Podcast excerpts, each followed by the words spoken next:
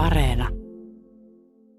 Ja suojelupoliisi osaa kyllä kaikki temput. Se osaa mennä asuntoihin niin, ettei kukaan huomaa mitään. Se osaa asentaa kuuntelulaitteita asuntoihin ja autoihin ja mikrofoneja. Ja se osaa avata kaikki, kaikkien autojen ovet ilman avainta. Se osaa avata numer, numerojärjestelmillä, numerolukoilla suljetut salkut. Ja että täytyy sanoa, että kun hiljattain tässä uusimmassa supokirjassa kai kirjoitettiin, että on merkkejä siitä, että suojelupoliisi, että suojelupoliisi ei ilmeisesti kuuntele puhelimia, mutta on merkkejä siitä, että se kuuntelee asuntoja ja voin vakuuttaa, että kyllä todella on sellaisia merkkejä ihan konkreettisesti.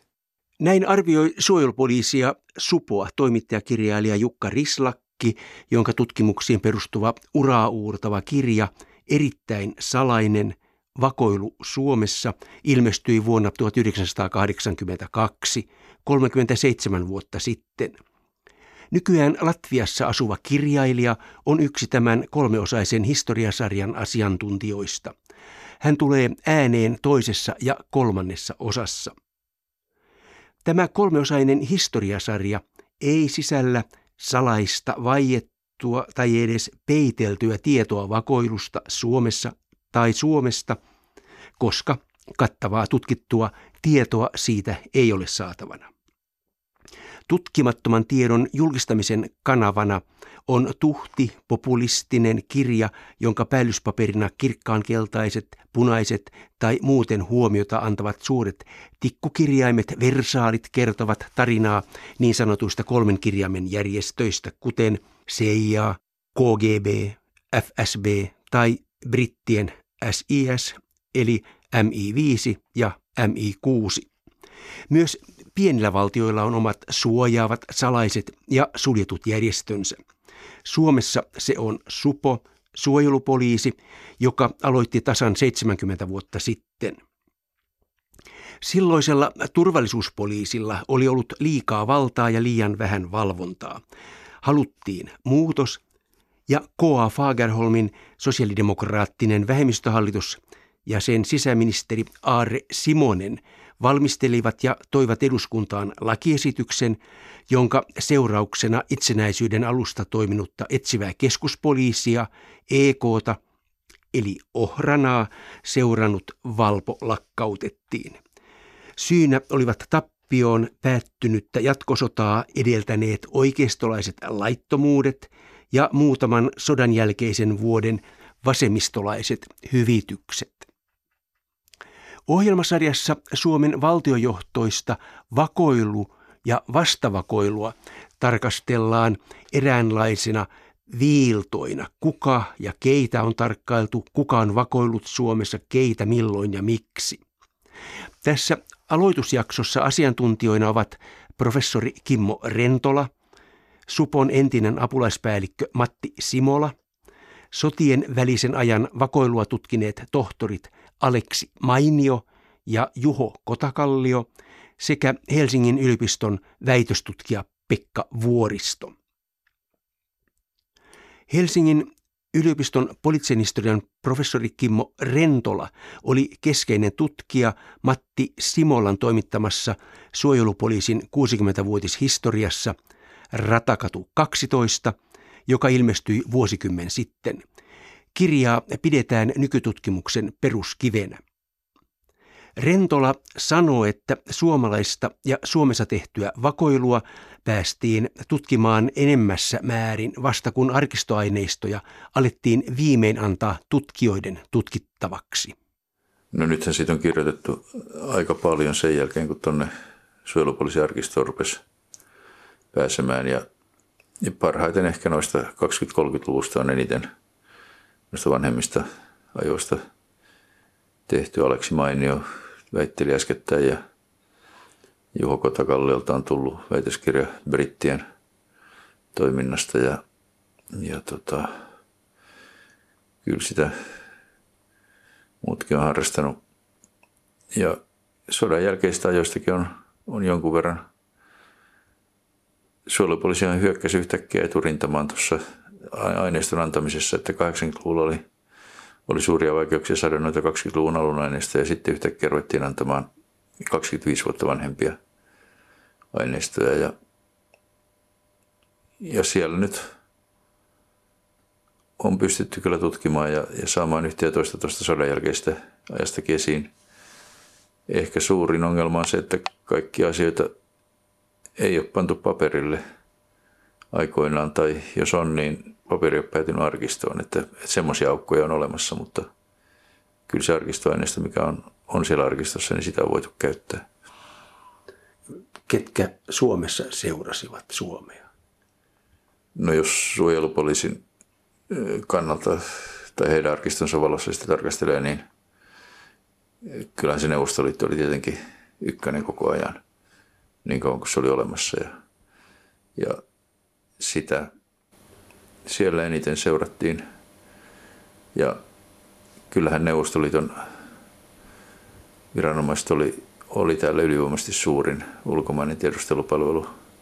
KGB oli tietysti suurin Suomessa vaikuttanut ulkomainen tiedustelupalvelu ja toiseksi suurin oli Neuvostoliiton sotilastiedustelu GRU, että siinä oli niin kuin kaksoisvoitto heille ja toiset tuli aika kaukana perässä, mitä siellä oli. Ja, ja niistä ei ole kyllä Suomen viranomaisilla kovin paljon aineistoa näistä muista, muista maista, että länsivalloista vältettiin arkistoaineiston synnyttämistä Suomeen ja ja noihin pienempiin itäryhmän maihin kiinnitettiin aika vähän huomiota. Että se on tuon jälkeenpäin käynyt ilmi, että kyllä toi esimerkiksi Itä-Saksan kuuluisa Stasi, niin ei se suojelupoliisissa ollut kovin suuren huomion kohteena verrattuna venäläisiin. Jos vältettiin eri asioiden viemistä eh, arkistoihin länsimaiden kohdalta, niin voi olettaa, että tulee tietynlainen vääristymä suhteessa tähän venäläiseen tiedusteluun kontra länsimainen tiedustelu? No nythän on jonkun verran saatu noita esimerkiksi 50-luvun materiaalia CIA, amerikkalaisia tiedustelumateriaaleja, ja kyllä ne täydentää aika paljon sitä kuvaa, mitä, mitä Suomessa tiedustelutoiminnasta on tullut. Että kyllä amerikkalaisetkin oli aika aktiivisia, Briteistä nyt puhumattakaan, että – Sitähän perinteisesti pidetään, että tällä vakuilla tiedustelualalla on, on kaksi maata semmoista, jotka on siellä kärjessä aina ja, ja hallitsee sen homman ja, ja ne on Venäjä ja Englanti. Ja kyllä englantilaiset on ollut, ollut Suomessa ihan kärkitoimijoita ja koko ajan taso korkealla. Mitä sitten ulkomaiset tiedusteluelimet, mitä he hakivat Suomesta vai oliko Suomi heidän kohteensa? No kyllä Suomikin oli, oli kohteena venäläisillä nyt varsinkin, että talvisodasta eteenpäin Suomi oli, oli heillä aika tärkeä kohde.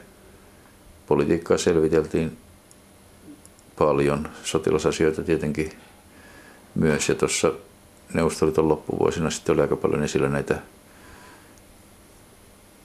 talous- ja tekniikka-asioita. Aikaisemmin venäläiset oli kyllä kiinnostunut talous- ja tekniikka-asioista Suomessa – mutta lähinnä siinä mielessä, mitä Suomen kautta saisi lännestä ja lännempää, että se Suomen oma teknologinen taso alkoi kiinnostaa enemmän vasta tuossa 70-luvun lopulla ja 80-luvulla silloin ruvettiin hankkimaan semmoistakin tietoa sinne päin. Ja siinä vaiheessa tulee sitten näitä Kemeran tapaus ja joitakin muita.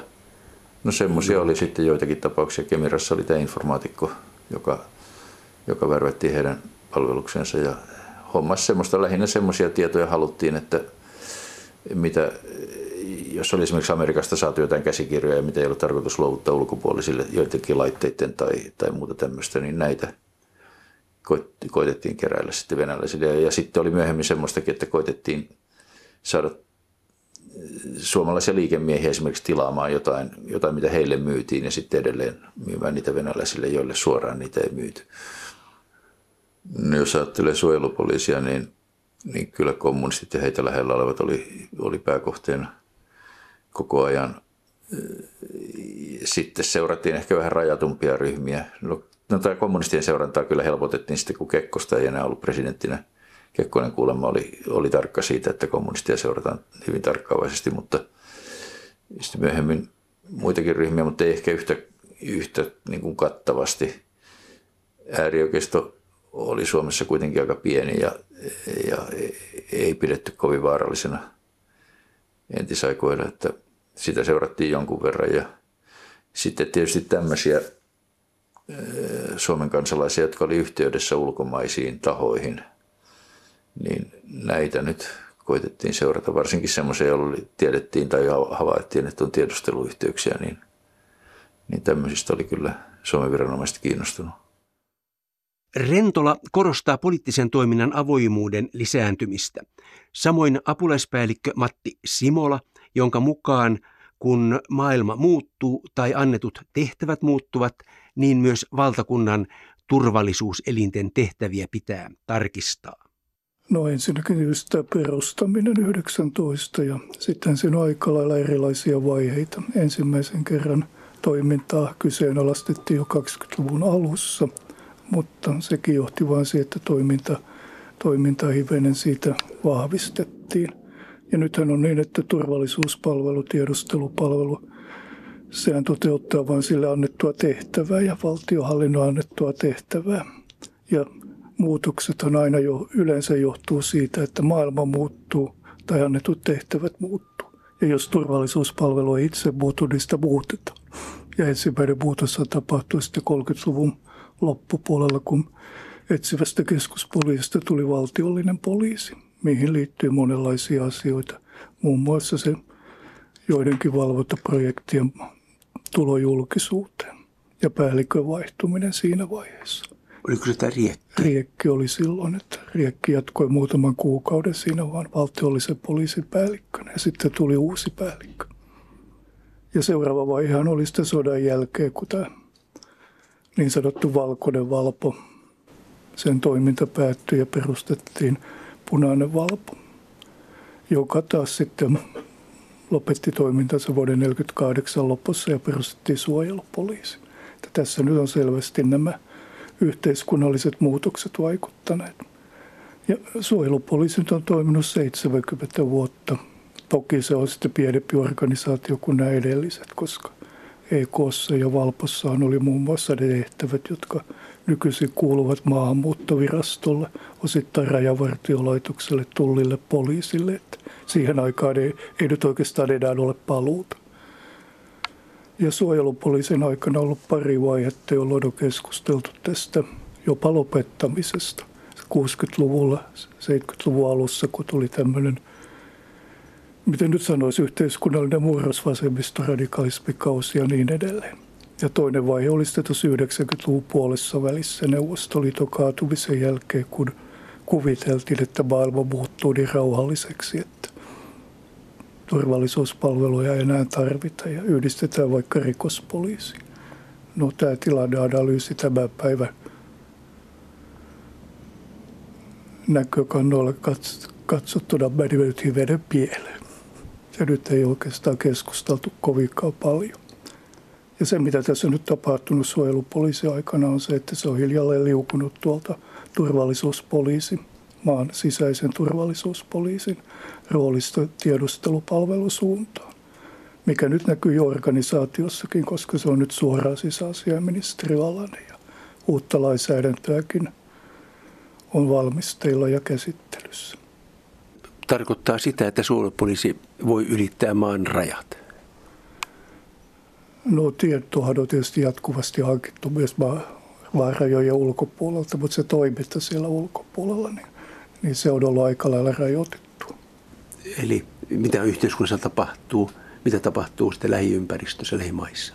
Joo, totta kai tämä on aika selvä asia. Että sen, tai oikeastaan siinä nyt on kaksi roolia, että poliisiorganisaatio yleensä reagoi muutoksiin. Toisaalta se pitäisi ennakoidakin niitä muutoksia. Eli tässä on tällainen kaksisuuntainen tehtävä, mutta kyllä tämä on aika vaikeaa tämä ennakointi ja jos siihen ennakointiin päästään, niin sillä pitää ensin pysyä sen muutoksen mukana ja sitten pystytään ennakoimaan sitä tulevaa. Tämä on se keskeinen asia. No, ovatko nämä uhkakuvat sitten, voidaanko niiden perusteella tehdä jonkinlaisia luokituksia tehtävissä toiminnassa, toimintatavoissa?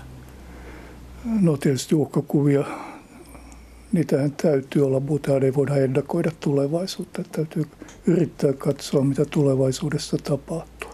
Ongelma on vaan se, että muutokset on aika nopeita olleet viime vuosikymmeninä.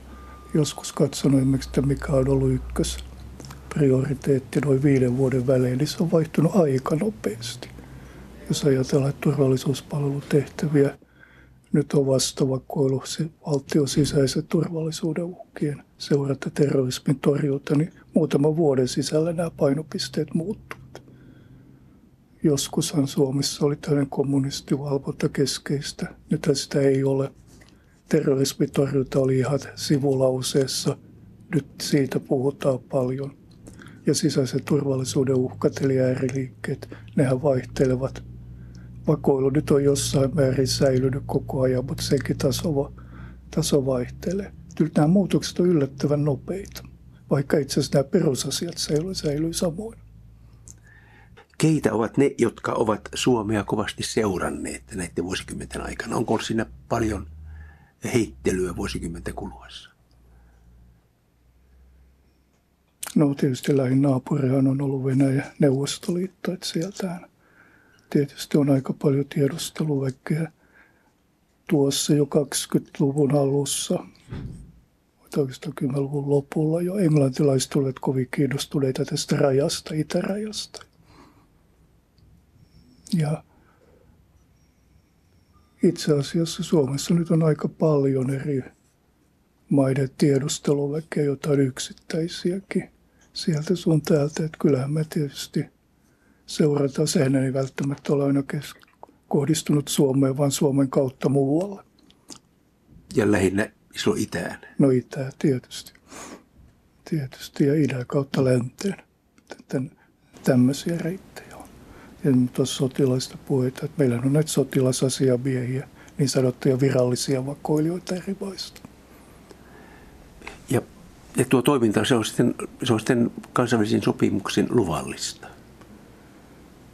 niin nehän ovat diplomaattistatuksella täällä usein. Ja tässä on nyt semmoinen ongelma, että osa ilmoittaa nämä, että he ovat kuuluvat tiedusteluorganisaatio, näitä kutsutaan ystävällismielisiksi maiksi, ja toiset eivät taas ilmoita tai ilmoittavat korkeintaan muutaman edustajan. Ja voiko olettaa, että näitä, näitä ei-ilmoittautuja, että heitä on sitten lähes kaikista ilmansuunnista? No aina silloin tällöin paljastuu. Eri ilmansuunnista kyllä niitä on ollut. Ei niitä nyt vallan hirvittäviä määriä ole. Täällä ole kuitenkaan liikkunut kerralla. Mikä heitä sitten kiinnostaa? Eli mainitsit tuossa tuon, tuon itänaapurin ja taas toista sieltä katsot, länteen katsottuna. Niin, eli tämä poliittinen puoli. Mitä, muita, mitä, mitä muita asioita, äh, ulkomaisia tiedustelijoita tai sitten heidän suomalaisia apulaisiaan on kiinnostanut tai kiinnostaa? No tietysti korkea teknologia kiinnostaa, koska sitä Suomessa on yhä enemmän olemassa. Ja sitten se, että tiedustelutoiminnan tehtävähän on niin kuin arvata tai päätellä, mitä tulevaisuudessa tapahtuu. Selvittää sitä, että minkälaisia ajatuksia ja suunnitelmia on olemassa, joita ei nykyään dokumenteista löydy, vaan täytyy löytää jotenkin muuta. Matti Simola siteeraten vuosikymmenten jälkeen tiedustelulla hankittu tieto ei ole enää ajankohtaista, mutta mielenkiintoista se on. Helsingin yliopiston tutkijan, filosofian tohtori Aleksi Mainion vuonna 2015 hyväksytty väitöstutkimus käsitteli Suomea vastavallankumouksellisen terrorismin ja vakoilun tukialueena itsenäistymisen ja talvisodan välisenä aikana. Mainion mukaan valkoiset jääkärit oppivat ja toivat saksalaista osaamista suomalaiseen tiedusteluun. Meillähän syntyi, syntyi tota, niin oikeastaan niin sisällissodan aikana ää, syntyi, valkoiselle puolelle oma, oma tiedustelu ja, ja, ja, ja, ja siellä tiedustelussa nämä, tulevat Suomen armeijan tiedusteluupseerit, he oli, oli melkein järjestää, he oli tällaisia jääkäritaustaisia tai aktivistitaustaisia. Osa heistä oli esimerkiksi ää, to, toiminut, toiminut vallankumouksen vuosina ää, Petrogradissa, Pietarissa. He oli tottunut tämmöiseen niin kuin, ää, maanalaiseen maailmaan, näkymättömään maailmaan. No nämä kaverit, jotka, jotka sit saksalaiset oli kouluttanut jääkäriliikkeessä pommareiksi, sabotääreiksi, tällaisen niin tihutyön tekemiseen, he he, heistä voisi oikeastaan sanoa, että he, he, he kasvoivat tämmöiseen, tämmöiseen maailmaan ensimmäisen maailmansodan aikana. He oli useamman vuoden ajan ää, saksalaisten lähettämänä ensin Ruotsiin, sitten Ruotsista Suomeen. He tottu, tottu toimimaan siellä maanalaisessa maailmassa, tottu tekemään semmoisia pieniä tihutöitä, upottamaan laivoja, he osasivat rakentaa pommeja. Heillä oli, saksalaiset oli, se oli sen aikakauden niin modernia tekniikkaa, saksalaiset oli kouluttanut heidät, heidät, heidät tämmöiseen vaikka rautatien särkemiseen ja, ja, ja, ja tällaiseen. Ja ylipäänsä, niin kuin, että, että miten vakoilua hyödynnetään. Saksalaiset tarvittiin tietenkin sodankäyntiin venäläisiä vastaan he tarvitsevat tietoa Suomesta ja, ja, ja, ja nämä jääkärit ää, ja nimenomaan tästä jääkäri, jääkäriporukasta, niin, niin, niin tämä, tämä, tämä, tämä ikään kuin pieni pommariosasto, he oli, oli tottunut toimittamaan tietoa saksalaisille. Ja, ja sitten sit, vuonna 18 Suomessa alkaa sisällissota, niin nämä samat kaverit, jotka on ollut tässä jääkäriliikkeessä pommareita, ää, siellä on esimerkiksi Eero Haikkel, Kuussaari, tuleva Stolberin kyydittäjä. Tämmöisiä kavereita Ragnar Heikkel toisena, jonka voisi ehkä mainita. Tämmöisiä kavereita, jotka sitten Valkoinen Suomi ymmärtää aika nopeasti ja Valkoisen Suomen armeija ymmärtää aika nopeasti, että heillä on semmoista osaamista, että heidät kannattaa laittaa tiedustelun palveluun.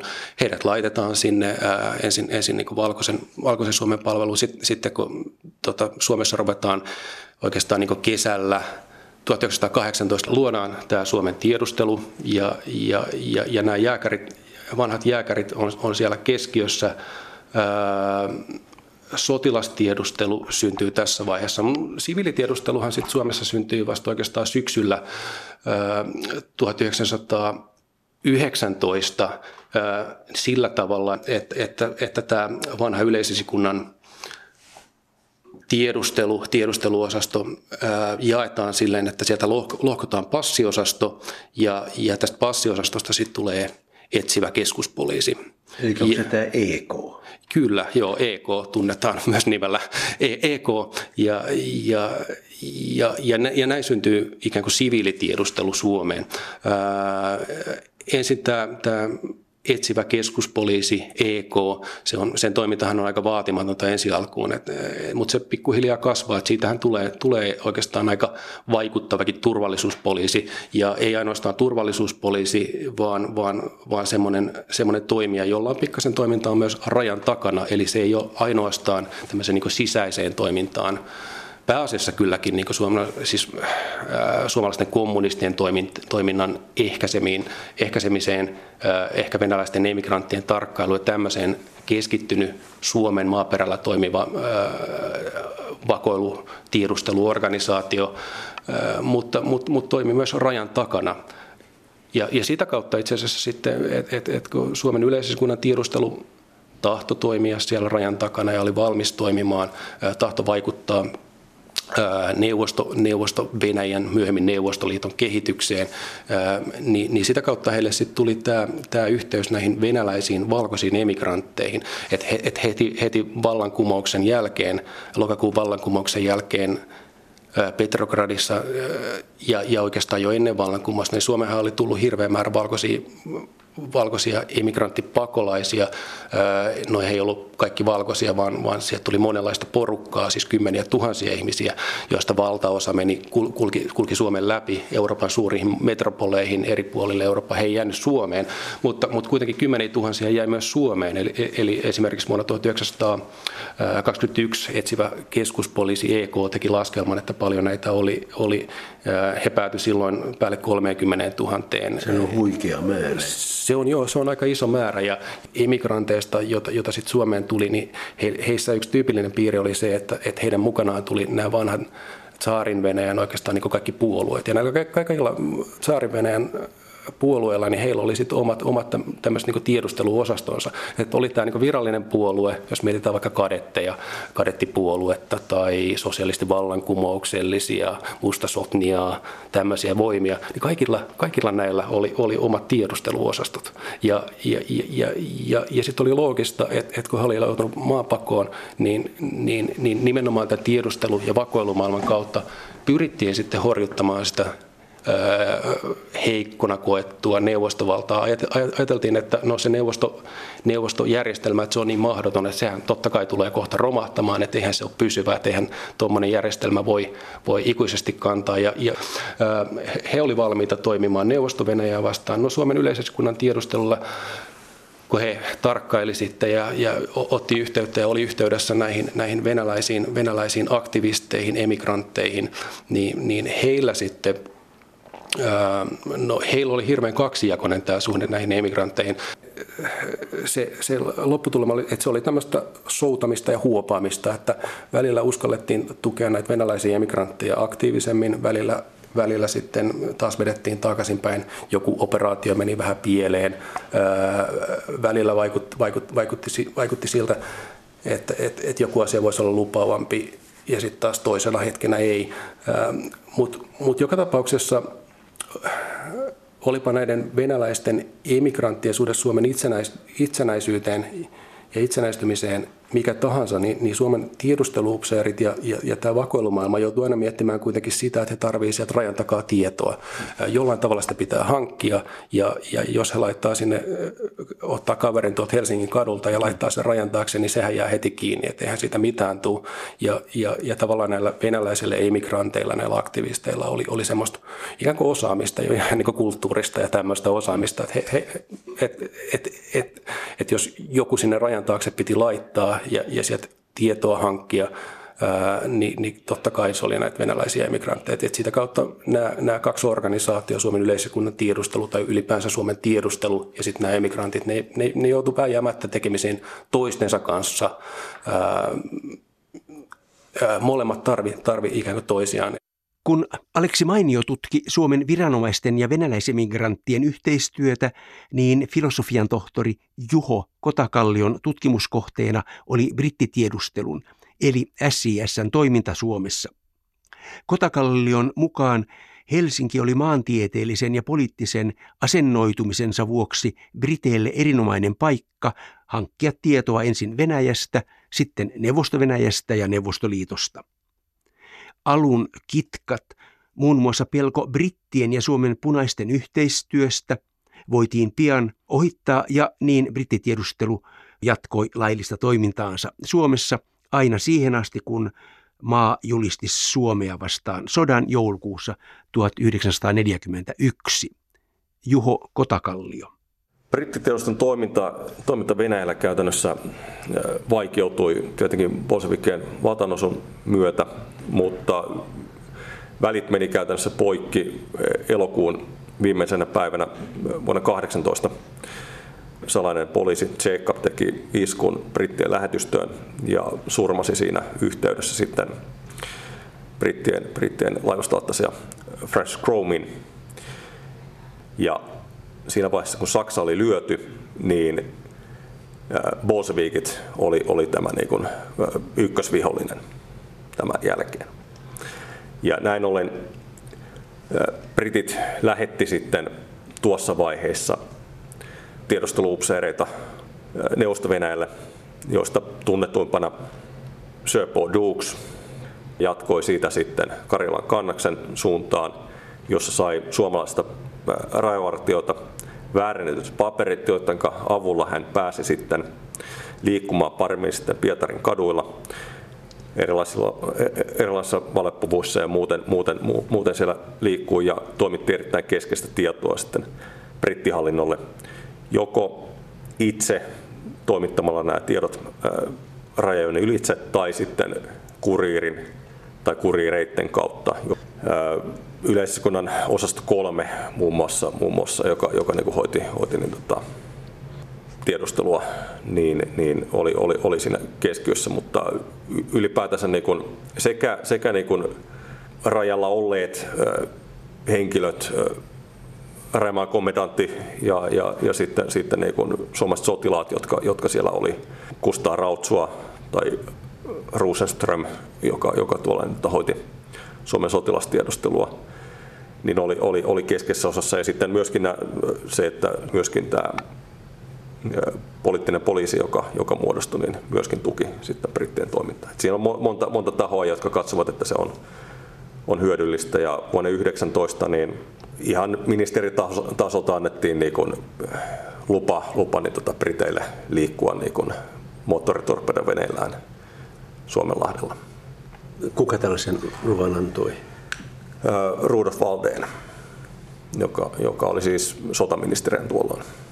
Ja yhtyneiden paperitehtaiden keskenomistaja? No sitten, sitten, sitten kyllä, mutta brittien tiedosto-organisaatio, niin, joka, joka nyt tunnetaan lyhenteillä MI6, ja ensimmäisen maailmansodan aikana tiedosto-organisaatiot yleisesti kasvavat merkittävästi. Ja tämä, tämä niin tota, SIS pystyi sitten sodan jälkeenkin osoittamaan tarpeellisuutensa ja näin ollen myöskin on edelleenkin toiminnassa. Kun Suomi sitten tuossa 20-luvulla oli jo itsenäinen, niin silloin nämä brittien tiedustelut, niin kanavat, ne tuli, kun tuli Suomen kautta, meni, meni oliko se Kannakselle ja osittain sitten myös tuonne niin Viro-Eestin puolelle. Ja oliko tämä kaikki sitten sellaista toimintaa, joka, joka, joka Suomen tiedustelu hyväksyi? Brittitiedustelun toiminta, niin sehän kohdistui kuitenkin niin kuin Neuvosto-Venäjään, sitten Neuvostoliittoon, ja tietoja niin kuin Neuvostoliiton osalta vaihdettiin. Ja näin ollen tämmöinen, tämmöinen toiminta, mikä, mikä niin kuin edesauttoi tiedonsaantia, niin tämmöinen tietenkin hyväksyttiin. Ja näin ollen myöskin, myöskin niin, äh, avustettiin ihmisiä, niin, tota, rajan ylitse äh, tarvittaessa ja muutenkin, muutenkin toimittiin yhteistyössä. Äh, sotien välisellä kaudella niin äh, brittien tiedustelutoimisto tai passitoimistoa, mikä oli brittien tiedustelun peitteinä, niin kävi keskustelua muun muassa niin kuin, etsivän keskuspoliisin päällikön Esko Riekin kanssa, myöskin Riekin kotona. Eli tietojenvaihto oli, oli tiivistä ja, ja tiesivät, tiesivät niin kuin toden, todennäköisesti ja kohtuullisen hyvin, että mitä, mitä tapahtuu. Britit olivat päässeet, päässeet niin tota, tutustumaan suomalaiseen elämänmenoon ja ennen kaikkea myöskin keskeisiin henkilöihin. Ja sitä kautta myöskin näistä, näistä niin liikekontakteista niin osa sitten nousi myöskin poliittisesti merkittäviin asemiin ja sitä kautta oli myöskin kytkös sitten selkeisiin, selkeisiin tämmöisiin niin, tota, tietolähteisiin tai yhteistyökumppaneihin, miten, miten halutaan, halutaan, halutaankaan asiaa määritellä. Lehtimiehet myöskin oli, oli, oli tämmöisiä, tekivät eri, erityyppisiä juttuja, juttuja niin tota, Suomesta, Suomesta ja suomesta poliitikosta ja osa, osa haastatteli sitten myöskin, myöskin esimerkiksi niin tota, Risto Ryttiä ja kirjoitti, kirjoitti niin tota, lehtijuttuja ja ehkä, ehkä myöskin jotakin muuta raportteja siinä samalla. Tohtori Kotakallio korostaa Suomen ja Helsingin maantieteellistä sijaintia. Toisessa maailmansodassa Suomi ei ollut puolueeton eikä kuulunut maailmansodan voittajavaltioihin. Sen sijaan Suomen piti hankkia tarvitsemaansa tiedustelutietoa niistä maista ja kaupungeista, jotka onnistuivat pysyttelemään sodan ulkopuolella. Väitöstutkimustaan Suomen edustuston suurlähetystön perustamista Ankaraan Helsingin yliopistossa tekevä Pekka Vuoristo – painottaa tarvetta kerätä tiedonpalasia ja niitä sai muun muassa Ankarasta. Silloin varmaan päti kaikille maille se, että ympäröivän maailman tilanteen toiminta ympäristön kehitykseen ja naapureiden tavoitteita koskevien arvioiden ja tietojen hankintaan oli ikään kuin kaikilla valtioilla legitiimi oikeutensa. Tällaista tiedonhankintaahan tehdään normaalioloissa rutiinina, mutta sotien ja kriisien aikana se on, sen tarve on poikkeuksellisen suuri. Sen hankinta on osa turvallisuuspolitiikkaa ja tilanneanalyysiä. Suuri, työs, suuri osa työstä on hyvinkin tavallista tiedonkeruuta, yhdistelyä, vertailua ja päättelyä, ei välttämättä mitään jännittäviä, juhlavia tapahtumia. Historian tutkijan kannalta ulko- ja turvallisuuspoliittisen tiedonhankintaan kentällä liittyy kolme perustoimintatapaa. Ensinnäkin ylipäätänsä valtioiden ulkosuhteet ja diplomatia, joka on tällaista melko avointa, melko läpinäkyvää työtä, käyttää julkisia aineistoja, keskusteluja, erinäköisiä yhteiskunnallisia yhteyksiä. Ja merkittävähän on se, että tämän perusteita sääntelevät kansainväliset sopimukset ja yleinen vakiintunut käytäntö.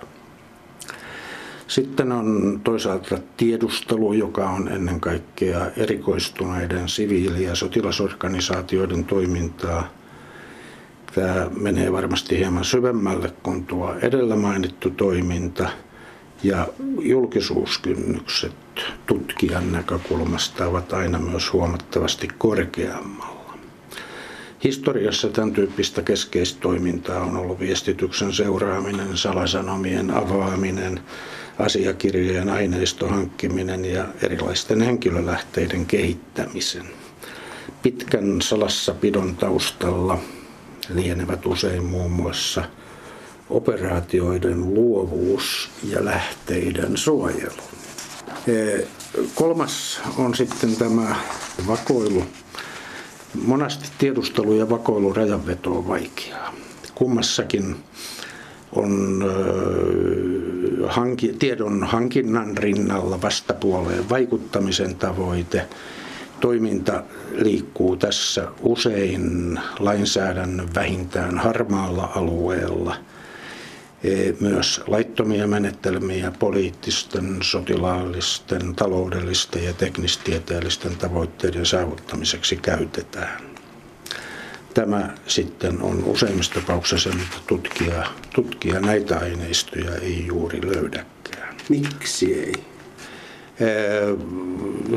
Tässä varmasti on se, että on tehty erityisen suuria liikkeitä, satsauksia. Ehkä on tehty jotain myös sellaista, jota ei haluta ikään kuin lähempinä vuosikymmeninä paljastaa jotain, joka on ehkä todettu, että se voitaisiin tehdä uudestaankin.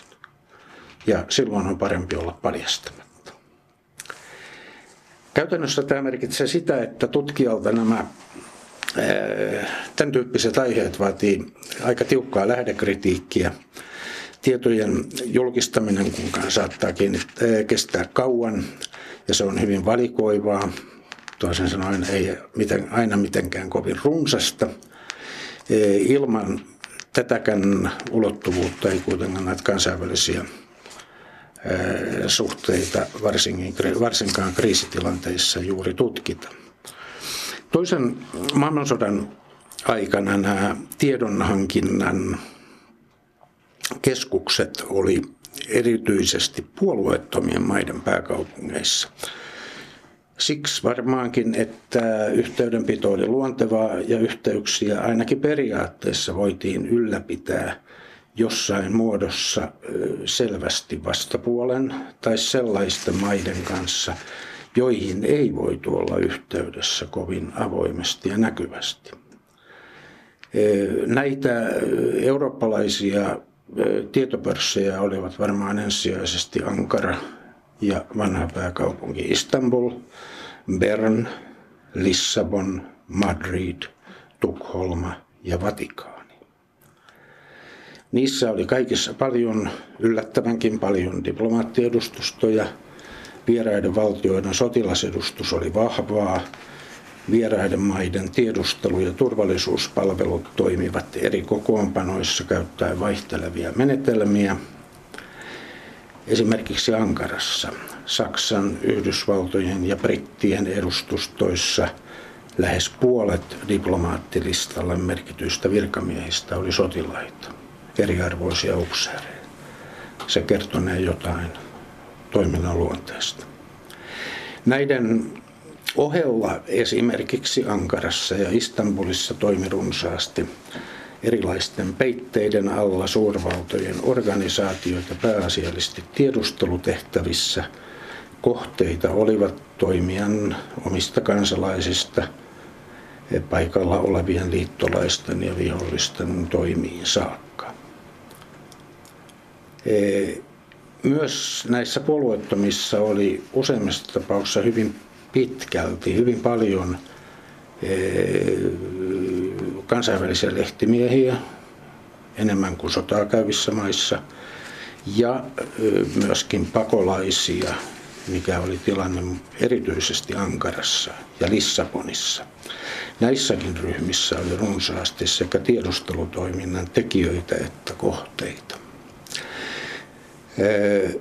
Cicero oli ehkä näkyvin operaatio oikein todella puhdasverisestä vakoilusta Ankarassa, jossa Saksan tiedustelupalvelu järjesti hovimestarin hankkimaan ja kopioimaan brittisuulähettilään hallussa olevia papereita.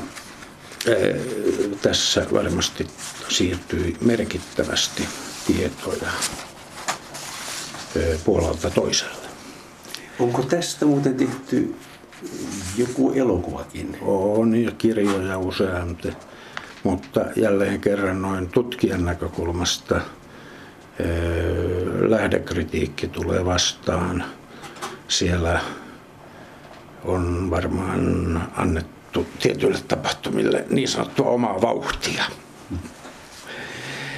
Omaa vauhtia löytyy myöskin monien tuntemasta Casablanca elokuvasta, jota Humphrey Bogart ja Ingrid Bergman tähdittivät.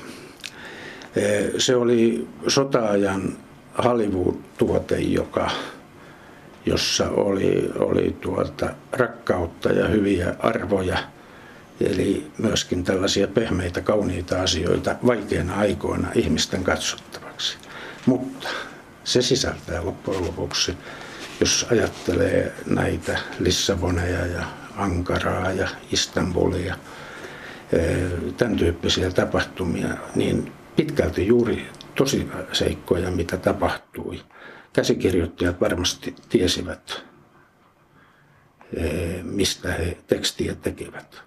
Filmissä on pakolaiskohtaloita, vakoilua, korruptiota ja aika karkean sävyistä elojäämisoppia rankkojen poliittisten jäsen, järjestelmien kurimuksessa. Kun itse tutkit väitöstutkimuksessasi Ankaraa, niin ja Suomen suurlähetystöä Ankarassa, niin onko se sama todellisuus, minkä suomalaiset diplomaatit Ankarassa sota-aikana kohtasivat? Kyllä, he varmasti näkivät tämän saman, saman tuota, todellisuuden. Suomella tietysti oli, oli tuota, ehkä pikemminkin tämän ensimmäisen sektorin, eli, eli niin kuin diplomatian kentällä ne pääasialliset tavoitteensa. Miksei myöskin sotilastiedustelun kannalta josta Euroopan kartta kertoo aika paljon. Eli, eli tuota, ennen kuin me avasimme Ankarassa lähetystön, meillä ei ollut mitään seurantapistettä siitä, mitä ikään kuin Mustanmeren ympärillä tapahtui. Ja, ja tuota, tämähän oli osa isosta eurooppalaisesta tilanteesta, jossa me oltiin mukana siinä pohjoisimmassa osassa. Mutta mm, ehkä nämä tällaiset glamuuritapahtumat, niin niihin ehkä suomalaiset resurssit eivät riittäneet. Sarjan seuraavassa jaksossa puhutaan onnistuneista ja epäonnistuneista vakoojista. Onko heitä?